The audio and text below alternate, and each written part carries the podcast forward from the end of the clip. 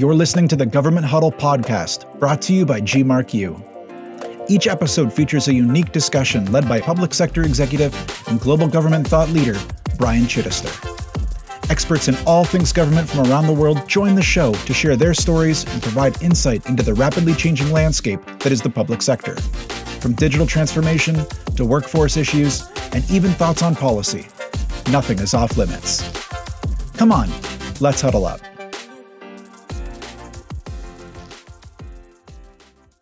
Quantum supremacy is being claimed by a number of organizations and or countries, right? It's inevitable that it will happen.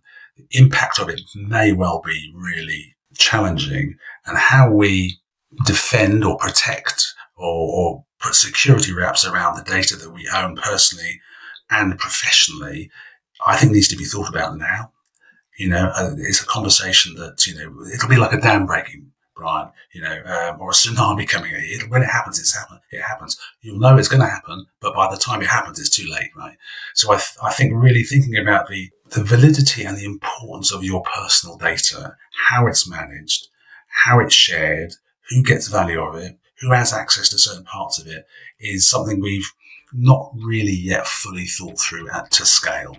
And for me, if there's a future for the cloud. If, if the cloud or the cloud of clouds can start to solve that problem, there'll be a greater trust in the cloud, whoever is providing those services, and therefore greater engagement with those services. And I think we'll see a real step change if we achieve that. Welcome back to the Government Huddle podcast, guys. I'm your host, Brian Chittister. And in this episode, we're going to focus on 2022 and forecast trends that we can expect to see in the next year. And the short summary is that the public sector is looking stronger and more capable than ever, despite ever escalating challenges. It's a really exciting time to be part of it. Looking back, the pandemic has been a time of tremendous innovation in the public sector. In terms of technology, we saw a fantastic acceleration of cloud adoption. And in terms of organizational responses, we saw even the most rigidly managed organizations embrace the necessity of remote work and really make it work. And in the face of leadership, at all organizational levels, it's changed as well. Today, we see a level of interdepartmental cooperation on IT and security issues that we've never seen. This collaborative impetus is surfacing new ideas and socializing best practices to enable agencies to be more secure and more accessible to the citizens they serve. And it's truly inspiring. And as the folks listening that work in this industry know, as government goes, so goes the world. After all, the public sector employs about 33% of the global workforce, and its expenditures account for about 30% of global GDP. In the next year, the global public sector will continue to respond to major economic and social trends, such as concerns about the future of the workplace and the economy, climate change, digital privacy, and more, with actions that reverberate throughout the world's economy. And to take a look at some of these trends, as well as have a conversation about the technology supporting them, I've asked Simon Godfrey to join me. Simon is the chairman of the public sector board at techUK and the director of government relations at BT Group, a British multinational telecommunications company headquartered in London, England. Simon, welcome to the show. Thanks for joining me. Yeah. Hi, Brian. Good to be here. So, today we're going to take a look at some of our predictions for 2022 and glimpses into the future. But before we get into 2022, I wanted to take a quick look back at the past year. And I'm curious to know what have been some of your biggest observations in government digital transformation in 2021? Wow. Um, well, there's been a lot. Uh, there's been a lot of um, conversations, Brian, uh, a lot of challenge given the background with coronavirus, of course.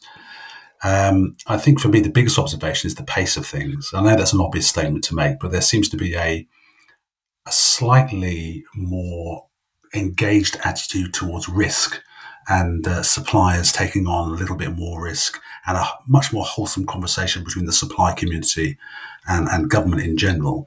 So I think it's a real maturing, to be honest. There have been pockets of real excellence, uh, but clearly there's always been some pockets where there's some room, room for improvement. So I think outside the technology bubble, it's about the appetite to get things done, a realization that pace does actually mean something, and sometimes you've just got to trust your partners to do the right thing. Yeah, I think it's a really good point on risk. One of the things that we've talked about has really been the accelerated pace of everything and whether or not governments are going to be able to keep up with that pace or whether they they want to keep up with that pace but the idea that they've also been accepting more risk because they've had to keep up just out of necessity is is interesting. Are, are, are you talking about uh, security risk? You talking about just partner risk? It, elaborate on that a little bit. Yeah, I'm talking about risk in all its forms. Yeah, clearly security risk, you know, uh, elements of trust and so on, but but commercial risk. Uh, one of the biggest challenges I think I've seen over my 30 years in working alongside governments is the the swingometer of, risk going one way and then the other. Uh, and clearly, the defence from our public sector clients is that very much you know, it's public money, so we need to spend it wisely, spend it, spend it sensibly, and uh, be accountable for what we spend and invest. Sure. What, what I've seen really is um, a much sort of brighter attitude uh, and approach to engaging in that conversation. So it's not really just a them and us conversation; it's much more engaged. One of the biggest things I've I've seen and kind of expect to really uh, accelerate in the next year are governments leveraging data to become more prescriptive in in not only how they operate but how they're deploying services externally how have you seen this play out and what are your expectations moving forward in this area especially around leveraging data and analytics uh, to become more proactive entities I, that's a that's a really excellent question, but it depends upon which country setting you're in. Um, there's a real sort of in certain cultures there's a reluctance to share data as widely as there is in others. So if I look at the Nordics, for example, it's commonplace to share information. There's a much sort of wider acceptance culturally to just you know get the data out there and, and get it delivering some public good. In other countries, there's a much deeper reluctance to sort of share data as widely and or as deeply. I'm, I'm a great fan that the more you share uh, within certain safeguards, of course, the better public services can be and will be delivered. Uh, but I think it, it's an elastic question, Brian, if I'm honest, because here in the UK, we, we've dallied with, um, you know, way back 20 or more years ago with identity as such, and that fell flat on its face because of data privacy issues. That conversation is coming back round again, of course. Um, but if I think about countries such as Belgium, where the identity card is, you know, really sort of commonplace now, uh, their their willingness to share identity and data is is much more. Um, well, they're much more open minded, if I'm honest. So, so it depends. It's not one. There's, there's certainly not a one size fits all answer for you. So, uh, while we're on the topic of identity, I'm I'm curious to know too. Uh, some of the things that we've seen is the larger the the government, perhaps there tends to equate more bureaucracy, more policies that can um, hinder some of that that innovation through through policy. Uh, what are your thoughts on a, a, country like Belgium being able to maybe have eh, I don't want to say more lenient policies because obviously they care about data security and they, they care about um, their citizens' privacy, but the ability for them to perhaps innovate around something like identity um, at a faster pace versus a country like the United States or or just a larger government entity? Yeah, I, wouldn't pick out Belgium as the best example because clearly the home of, Brussels as they are, that's you know European policy making a bit large. But I take your point that actually you know the, the smaller and the more agile and the more nimble a country is uh, in terms of its relative size to the size of the government, the faster decisions can be made. But by necessity, the bigger the country, and you you call out the US on this, there are so many more voices, so many more opinions, so many more sort of things to be cognizant of before leaping into you know, the identity debate. Um, so I think there's no optimum size really. Part, partly, as I mentioned, it's about culture, about background, and about history. But equally, I think you raise an excellent point that um, size really does matter, and the bigger, often the slower. You know, I, I don't want to sort of do any parallels between dinosaurs and, and hominids or whatever, but you know, in terms of agility um, you know, the smaller smaller governments with a, a, cultural background to accept data as a force for good tend to move a lot more quickly and tend to be higher up the uh, the DESI rankings, which is the um, European uh, Communion uh, community sorry uh, rankings. So um, yeah, it's it's it's a tough one, but Belgium's not the best example out, out of all of those, of course. I, I want to say on digital identity just for a second, um, especially the topic has been um, really top of mind as the pandemic has kicked off and how they can make whether it's a driver's license or any type of identification um, vaccination status et cetera passports a really good example digital and i think one of the things that i like about my global role is i get to take a look at kind of what's happening around the world and bring some of those insights back to other areas. And I think Europe, especially, has has really taken a driver's seat in what digital identity could look like. I think in, in the United States, we're, we're a little bit behind and we're starting to get there and have some of those conversations, whether it's about policy or whether it's technology, et cetera. But Europe is kind of moving a little bit um, a little bit faster than we are. So as we take a look in the next year, what are some things that we in the United States might expect around digital identity that might be happening right now or that you see coming um, down the path?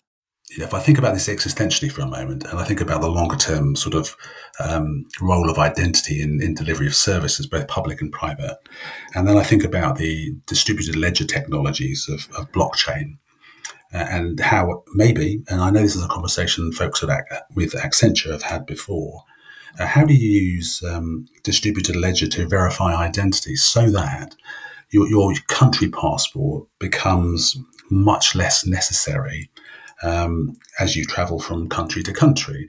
Is there a system that really can support the, the delivery of identity at point of need? So I think technically that's absolutely capable uh, and is doable. Of course, it is. But then again, you come against the one and not invented here syndrome, uh, country by country. But then you come against those people who, you know, for whatever reason, enjoy a physical sort of document, be that a, an identity card or a passport or a driving license or anything like that. Um, and they want to have it in their wallet and their pocket. So this is that shift, and maybe it's an age thing.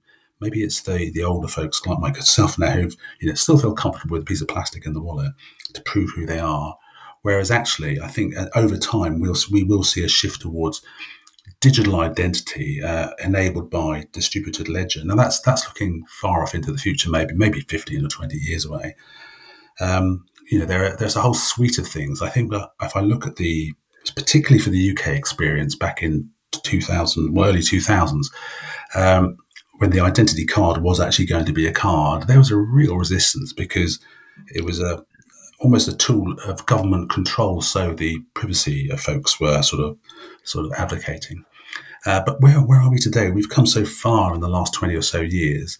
And what, what we do with our mobile devices just wasn't dreamt about, or maybe it was by a few people back then, but certainly not by the masses. And how that technology or that platform can then be used to verify fingers, faces, speech, and so on and so forth to have a sort of a, you know, a quad way of looking at identity. So not two factor authentication, but four factor authentication for delivery of services. I really don't think, and I haven't really seen, if I'm honest, to your point earlier, many governments think about it in that way. You know, they, they, they know the technology is there, but the policy at the moment is very simplistic identity rather than thinking about what could good look like using four factor identity. So, going to shift a little bit because one of the ways that that type of technology is really facilitated is is via cloud adoption right? Yeah. And I think the cloud has been one of the ways um, that governments have been able to scale out some of the things, especially over the pandemic. It's been a really big hot topic. Um, I still think public sector lags behind significantly behind the, the private sector in their adoption, but we've seen a lot of movement, especially with the pandemic, driving these quick responses to challenges, et cetera. You talked about accepting more risk. I think you don't have to look far to get down to cloud to be part of what that that risk is acceptance looked like. Do you think that we're going to see significant growth around cloud adoption in government over the next year beyond what we're kind of already seeing? Yeah, I absolutely do. I, I think we're going to head towards a hybrid environment, if I'm honest. Uh, there are with a cloud of clouds, if you will. That's a very obvious thing to say that's been talked about for some time, but I don't see a wholesale shift to a single architecture. What I do see is, is, a, is a myriad of different clouds, scalable, interoperable. Uh, but I think it's inevitable if government is really serious about joined up personal services at the point of need, being able to scale that quickly and, respond and, and upgrade it and add new features and functions. There is absolutely no way that can be done in any other environment than other than a cloud or hybrid cloud environment, Brian. So as we're looking at hybrid cloud, I'm also, and you, you talked about um, kind of multi-cloud. Are you seeing more of a of a public cloud environment within public sector um, where they're kind of leveraging the AWS's, um, Azures, Googles of the world? Yeah, yeah, very much. I think if I think about it with my my tech UK hat on, absolutely, it's it's very competitive out there, right? You know, AWS mm-hmm. have done fantastic work here in the UK in terms of getting their well, their brand is their brand, of course, we all know it. But but in terms of penetration into the public sector marketplace, uh, the folks at AWS have done a fantastic job. Uh, you know, Microsoft have a, have a slightly different approach to it, but they're doing a great job as well. So I absolutely think that you know it, it is the big players uh, are absolutely front and center of this conversation now if we come back to sovereign capability and data security and you know the jedi project to take an example of you know sort of what sovereign yeah. what isn't um, then we, we have a firm in the uk called uk cloud right? Um, by its very definition it's providing cloud services to, to the uk public sector. Is it able to move as quickly as some of the big guys? No. Uh, but it is absolutely fit for purpose. Um, and it's really from a buyer point of view strategic intent to go one direction or the other and I'm not sure if you're well aware of the, the UK position, but there is a federated model in our local authorities around the country. They can buy what they want from whom they want. Um, and there's less sort of direction from the centre that you should use this or that or favour this or that. Mm-hmm. We're still bound by um, what I still call European procurement rules, even though they're now sort of entrenched into UK law.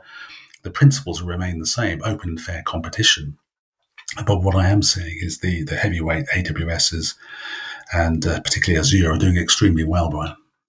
I'm curious to get your opinion here, and and we're going to talk kind of theoretically for a second. If we're yeah. talking truly predictions, sure to go wrong. Um, this is a, a perfect segment for that. One of the things that I think has driven cloud adoption in government has been the increase uh, in maturity of the the security posture of these clouds. Um, especially one of the reasons why governments have leaned so heavily, almost exclusively on public cloud, is the investment into security. But it's also been one of the inhibitors for some of the kind of smaller firms, more disruptive technologies getting to the public sector because they have to go through some of these processes, especially ones that are native born in the cloud. Do you ever see a time when there might be a global cloud compliance posture within public sector. Uh, I'll uh, kind of analogous to what we have with FedRAMP in the United States, Protected B in, in Canada, IRAP in Australia, et cetera. Do you see there ever being some type of model that's global in scope to to support um, what that migration looks like, supporting data, data sovereignty issues, et cetera, to allow companies to go through that process perhaps once and then be able to bring their their emerging disruptive technologies to governments all around the world? Well, the short answer is yes, I do, um, but I see it as some some way off in the distance. Um, there's a lot to work through to get there. I think it makes absolute logical sense to do that, especially amongst developing and developed nations uh, with a sort of free market Western mindset. Uh, why wouldn't you do that? Uh, but I do think that I'm very you know, I spent a lot of time working alongside the political classes, Brian, and you know, I know how hard that can be. You know, sure. it's not in my backyard, therefore, you know, it's somebody else's idea, and I'm not interested. So actually, so so if I think about the ANSI standards, and I think about you know the way CDs came to be born, if you remember that far back, um, and then to DVDs, there was a global sort of alignment to standards. So the well, there are two standards really. You know, you'll be well aware of the CD standards in the US being different to Europe. But nevertheless, um, that sort of adoption of um, you know a standard way of working really promulgated a fantastic growth in in the music business, right? Uh, now, clearly, security posture is very different to you know just laying down data, digital data on onto sort of twelve centimeters of plastic and. and uh, but nevertheless, um, I do I do think it's necessary. Absolutely, uh, I do think it will have to be done by really strong-willed collaboration you know, from major governments, if I'm honest. And that means the US working more closely with you know, European partners. You know, you'll be aware that in the UK we're part of the Five Eyes, yep. um, Australia, South Canada, and so on, and um, and that's important, right? Uh, but nevertheless, um, being part, being member of a club doesn't mean you all turn up at the same time and have the same conversation. So, yes, yes is the answer, um, but we have to work towards it. It just won't happen by itself.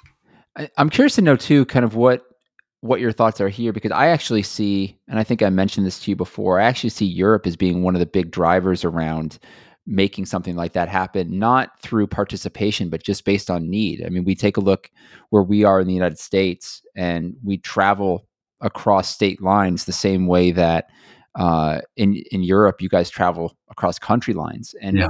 When you're having to share data across, especially uh, talking about identity, um, when you're having to share data across country lines and having countries work together to do those types of things, security is obviously top of mind and having those joint standards. You don't want to go from one country to another to another and have three different standards that you're working across and, and shareable content as well. So I actually see the, uh, that region being one of the biggest drivers around creating what this what this global yeah. measure could look like. I agree with you. I think the, the Schengen Agreement, which allows for that uh, you know, in countries within Europe, you know, free free flowing borders, is the fundamental basis upon which Europe will survive uh, as an entity.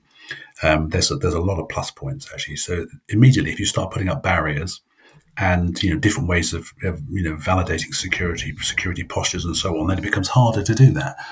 So for, for Europe to be a, a, global force in its entirety with 300 million people, close to that of the US, then it needs to have exactly what you have in the US, which is the ability to move border to border not just state lines clearly, but but country to country, as you say.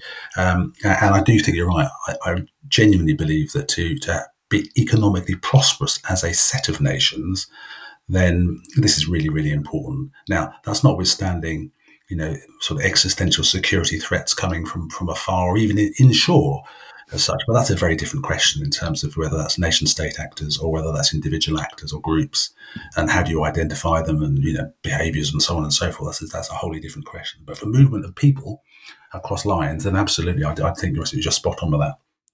So I want to pivot a little bit, and we touched on the implications the pandemic kind of created for government. I think one of the biggest changes that we've seen has centered around remote work um, something that uh, governments all over the world they were at different evolutionary points in how they could or could not support remote work. And eh, I'm of the mind that you really can't put the genie all the way back in the bottle. I think you're going to have governments that aren't going to keep all of their employees remote, right? I, I don't think that's feasible, but I also don't think they're going to shift completely back to the way they were before. I'm curious to get some of your predictions around remote work and and what some of the technologies are that you see kind of helping drive this um, uh, this trend forward. I don't think we'll ever go back um, to what was normal, you know, about two years ago. And um, had the pandemic lasted six months, then I think there would have been a real sort of gravity pull to back to what was then in terms of ways of working. But now we're coming up to two years, you know, in March next year.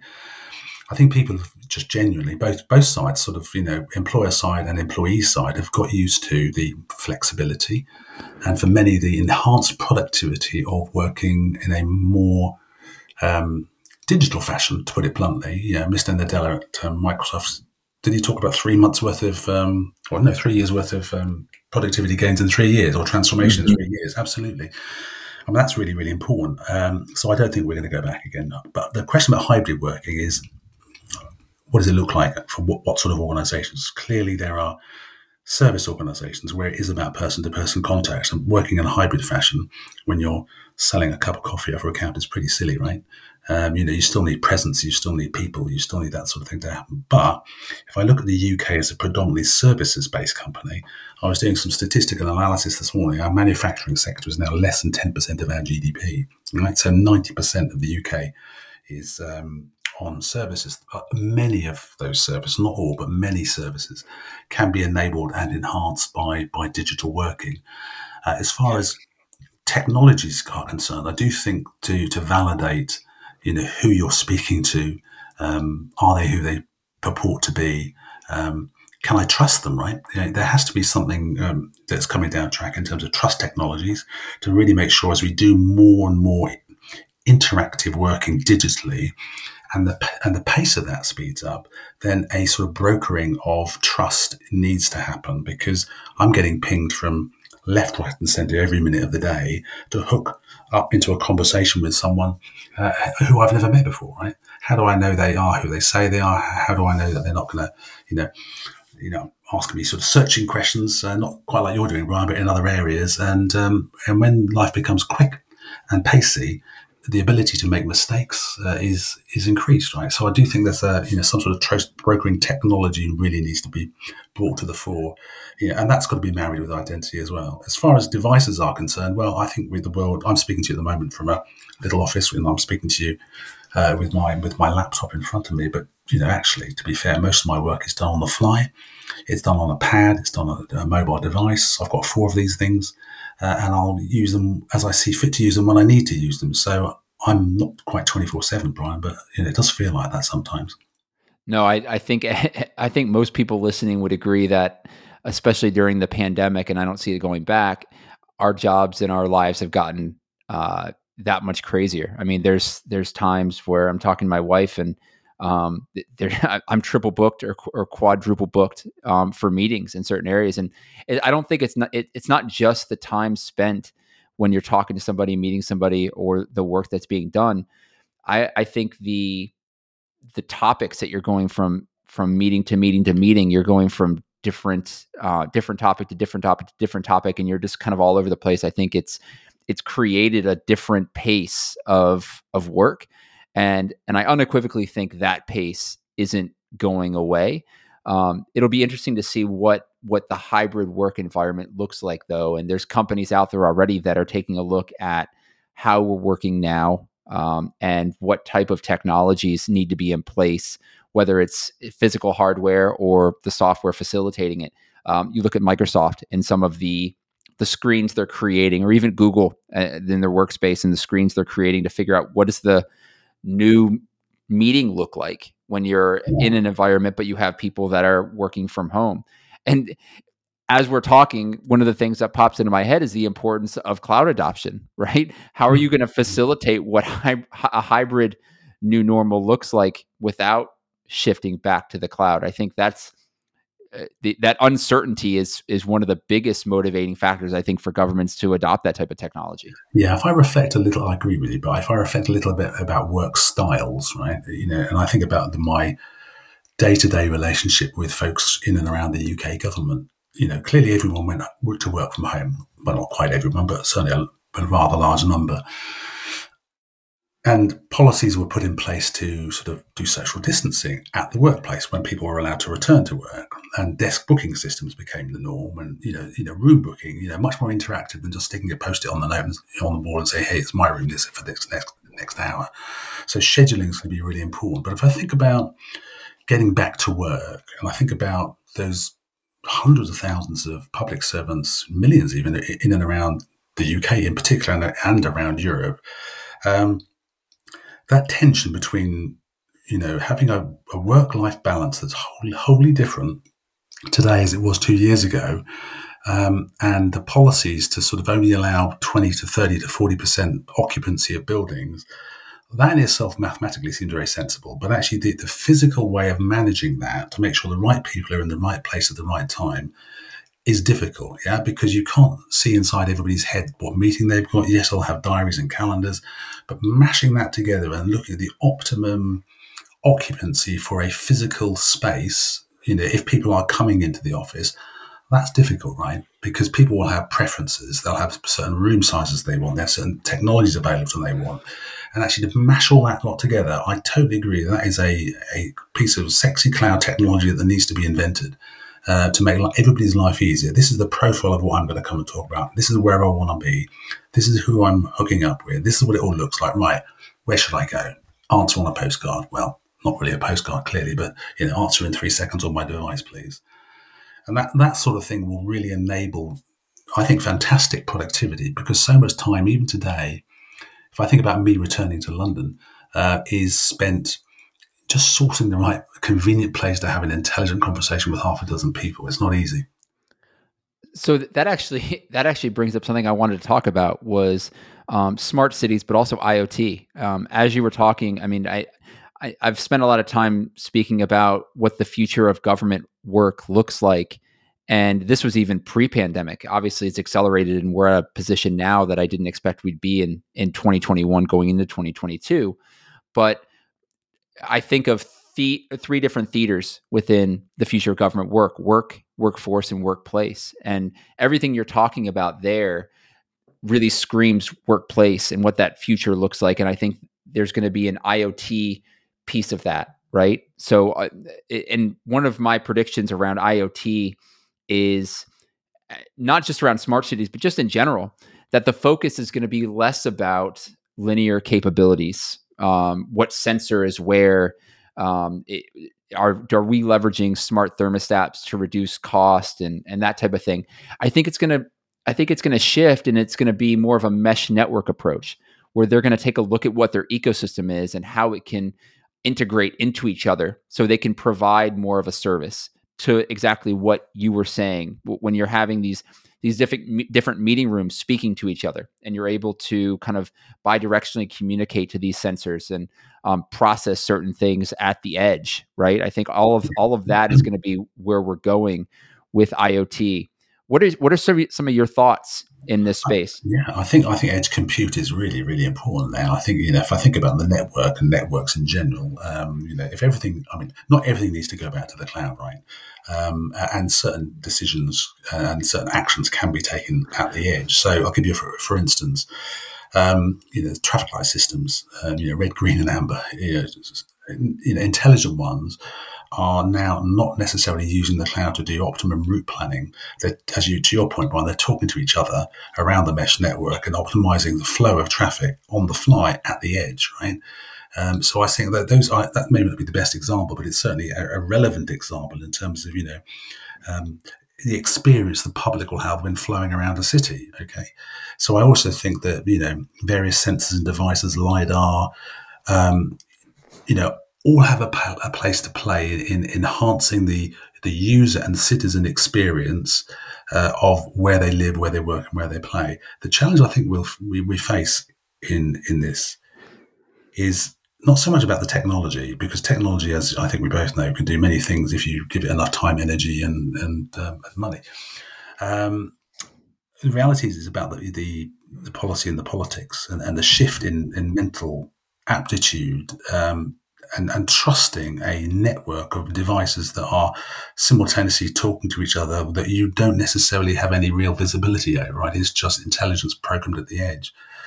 And I think that that ability to to shift the mindset, to trust the the fabric of the environment in which you're living or working or playing is is not really hasn't really been thought about, if I'm honest. Uh, and I do think you know, being half a policy guy as well, there'll be some technical challenges, of course, but there'll also be some policy challenges as well. Let me give you, a, for instance, so let's take that traffic light example, and let's say something goes wrong with it, okay? And, and some five-year-old ends up walking in the road and actually, you know, gets injured by a passing vehicle, right? Who's at fault? Yeah, the, the network's intelligent by itself, but something's gone wrong. So we are, after all, humans, okay? And we, and when those sort of sad things happen, then we need to point the finger and say, ah, it was this person's fault. It's not this machine's fault. It's this person's fault. And therein lies the challenge between policy, politics, and pragmatic way forward with technology. There has to be a balance there. So I think that edge compute, that mesh network thing, is absolutely right and proper. But again, to my earlier point, to achieve that, it's going to take longer in pilot form, it'll be fine. Okay, ring fence pilots, absolutely. But to get it to scale and to deliver real social value to the fabric of a community will take longer than you think it will. Yeah, I, I think there's a lot of different policies that are in place. It's one of the things that we talk about on a regular basis. Um, during the World Economic Forum, we have the uh, G20 Global Smart Cities Alliance, and one of the big priorities that we focus on there is really around policy. Um, yeah a great example is uh, autonomous vehicles and what is the what are the policies around that and then what are the um, communication methods right? What should they be integrating with communicating with? What what are they allowed to communicate with et cetera? And um, what what action can those integrations allow the car to take? Um, things like that are really fascinating and i also think like you said i think it's going to be the policy that will drive some of these things forward um, or not rather than the technology because the technology is there it's just the yes, willingness yeah. to to adopt it and doing so in not only the right fashion but an ethical fashion as well. We we have the conversation around ethical AI all the time, but yeah. um, really ethics goes into every single layer of of technology and that'll be one of the big driving forces i think we're finally looking at those pieces now within government and how they're adopting things. And of course that's not the sexy part is it? I mean you know no no. as a pseudo techno person you know i like the technology. Of course it could do anything you wanted to and you know, that's, that's great. But actually the ethics part when somebody said to me let's talk about digital ethics you know two years ago, my heart might have sunk a little bit because oh god, this is going to be a difficult conversation. But that's it's needed. you know, it needs to be a difficult conversation to get through a minefield of challenges um, I recently had a very interesting conversation with Professor Carissa Véliz of Oxford University, their digital ethics professor, um, talking about the, the ethics of machine learning, right, and, and predictive analysis of what's coming next. It's sort of subsuming the latent ability of human creativity, right? And I thought that was a fascinating touch point to say, actually, if, if we let the if we let go of human control, okay, in our networks and networks of networks, you know, I'm not one of these people to think a sort of dystopian nightmare may appear, but nevertheless, you know, be careful for what you wish for. Um, and I think the ethics piece and the policy piece needs to be so thoroughly thought through. And of course, this is where you look at, I'm just looking at the moment across the range of the European sort of um, Digital Economy and Society Index, right, from 2021. And, and at the top of the uh, tree is Denmark, right? got the human capital, the connectivity, integration of technology and public services all up there really well. At the other end, you've got Romania as such. These are wholly different countries who will take pragmatic different views to ethics and how digital technology is going to enable their societies. Well, welcome to a conversation in Europe, right? That's that's the reality today. It's not just the languages that uh, divide us; it's opinions and a whole series of things. No, I, I think that's that's absolutely right. You have different. Uh, not only different leaders that have been elected by different government yes. parties that have different thoughts on things, but you have different religions across these that, that could dictate some of these. It's it's such a, a melting pot around the world. I think, needless to say, right? And understandably yeah. so, all of those factors go into all of the ethics and adoption behind technology on, on a global scale, which is why it is so fascinating. It, it's it's very easy to stay within your lane, within your singular country, or even if we're talking about the U.S. within your singular state, and and understand yeah. that and just play within that area.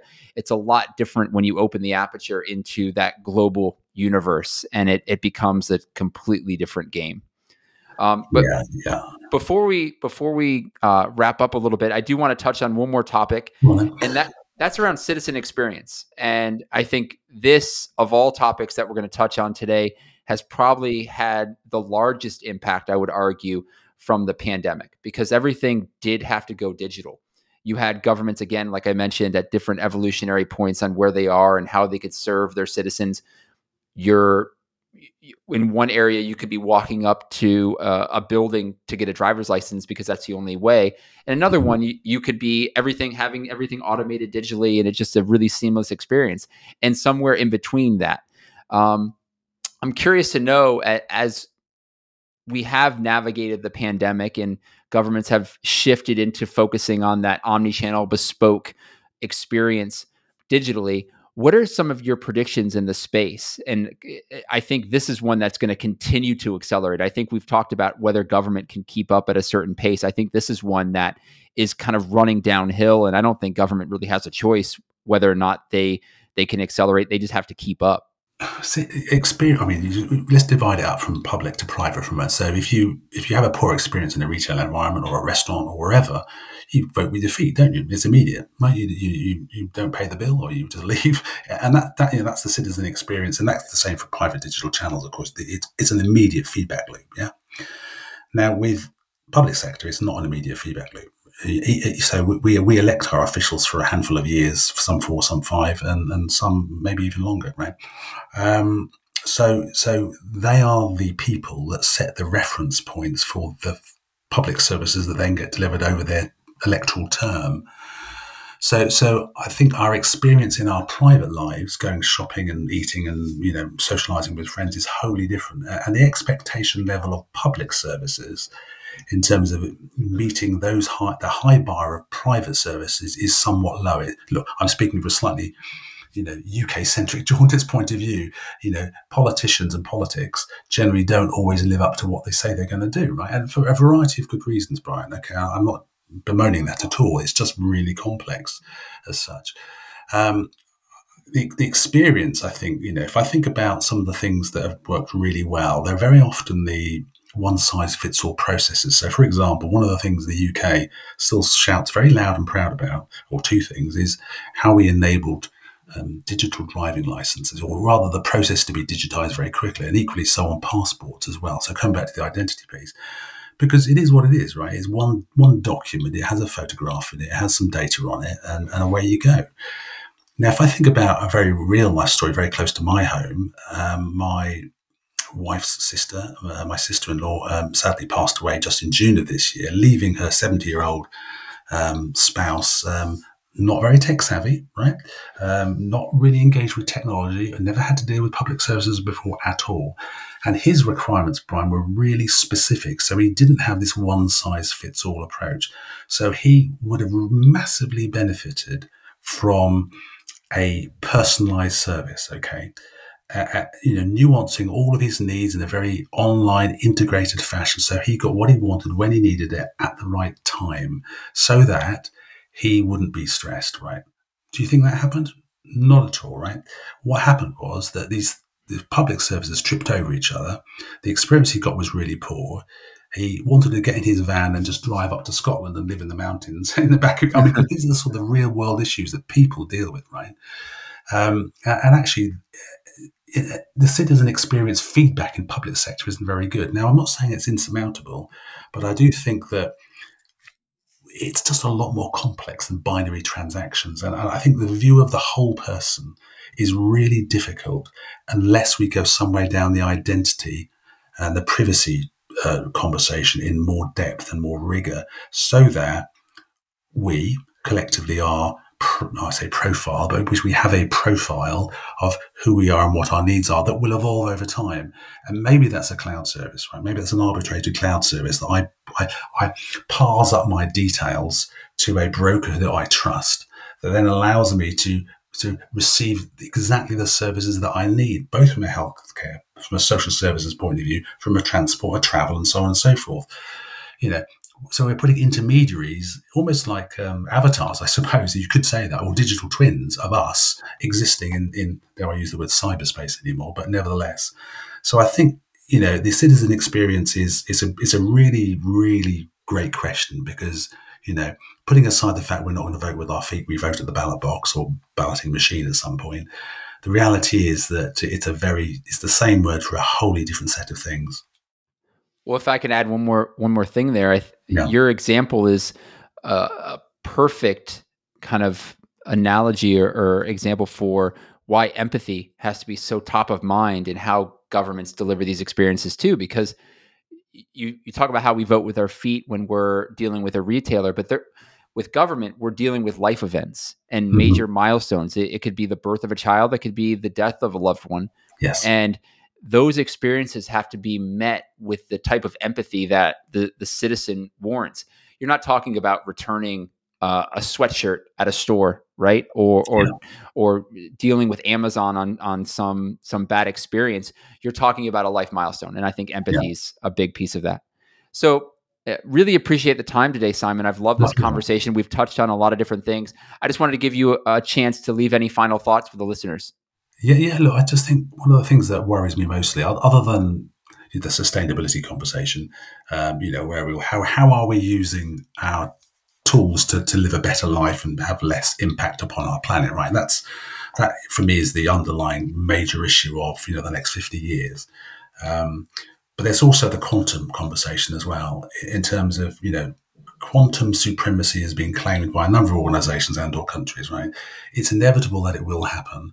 The impact of it may well be really um, challenging. And how we defend or protect or, or put security wraps around the data that we own personally and professionally, I think needs to be thought about now. You know, uh, it's a conversation that, you know, it'll be like a dam breaking Brian, you know, um, or a tsunami coming at you. when it happens, it's happen. It happens. You'll know it's going to happen, but by the time it happens, it's too late, right? So I, th- I think really thinking about the, the, the the validity and the importance of your personal data, how it's managed, how it's shared, who gets value of it, who has access to certain parts of it, is something we've not really yet fully thought through at to scale. And for me, if there's a future for the cloud, if if the cloud or the cloud of clouds can start to solve that problem, there'll be a greater trust in the cloud, whoever is providing those services, and therefore greater engagement with those services. And I think we'll see a real step change if we achieve that. And I'm not saying that's going to be easy, but you know, I'm a, I'm a person who's always optimistic. I place my trust in people, um, and uh, hopefully, most of the time that works really, really well. But occasionally it doesn't. Um, so if we can have a trust platform, a trusted platform integrated with tools and technologies, you know, in the cloud, then hey, you know, quids in will all be living better lives. And if we can then promulgate that around, you know, uh, planet Earth uh, to countries less well developed, you know, um, bearing in mind their own individual contexts, then hey, we'll all be, you know, living well, healthy lives, you know, sharing the goodness and the spoils of, you know, digital development. I, I think that's a perfect way to end. And I, one of the things that I would say is, especially if we're talking about what the, the around quantum and security and, and uh, data privacy, I think we have this next generation of digital natives coming forward that understand all the implications of that. And I, I'm hoping that um, we have some really smart people that are already thinking thinking about some of these things and the implications that our decisions today have for 30, 40, 50 years down the road. Brian, I really hope so because you know I think you can scenario model till the proverbial cows come home, you know, and you're going to land on various scenarios. And I think that, you know, the more the bright young guns of tomorrow do that, the better. Don't just think the future is wrapped up in one product, it's wrapped up in many and service. And think about it. Think about the permutations of all those possibilities before we make choices. Certainly. Simon, thank you again for the time. This has been a really enjoyable conversation. This has been the Government Huddle podcast. You can check out more episodes of the show by heading over to gmarku.com or wherever you access your podcasts. And please feel free to connect with me on LinkedIn or Twitter at ChittisterAB. Thanks for listening, guys. Bye for now.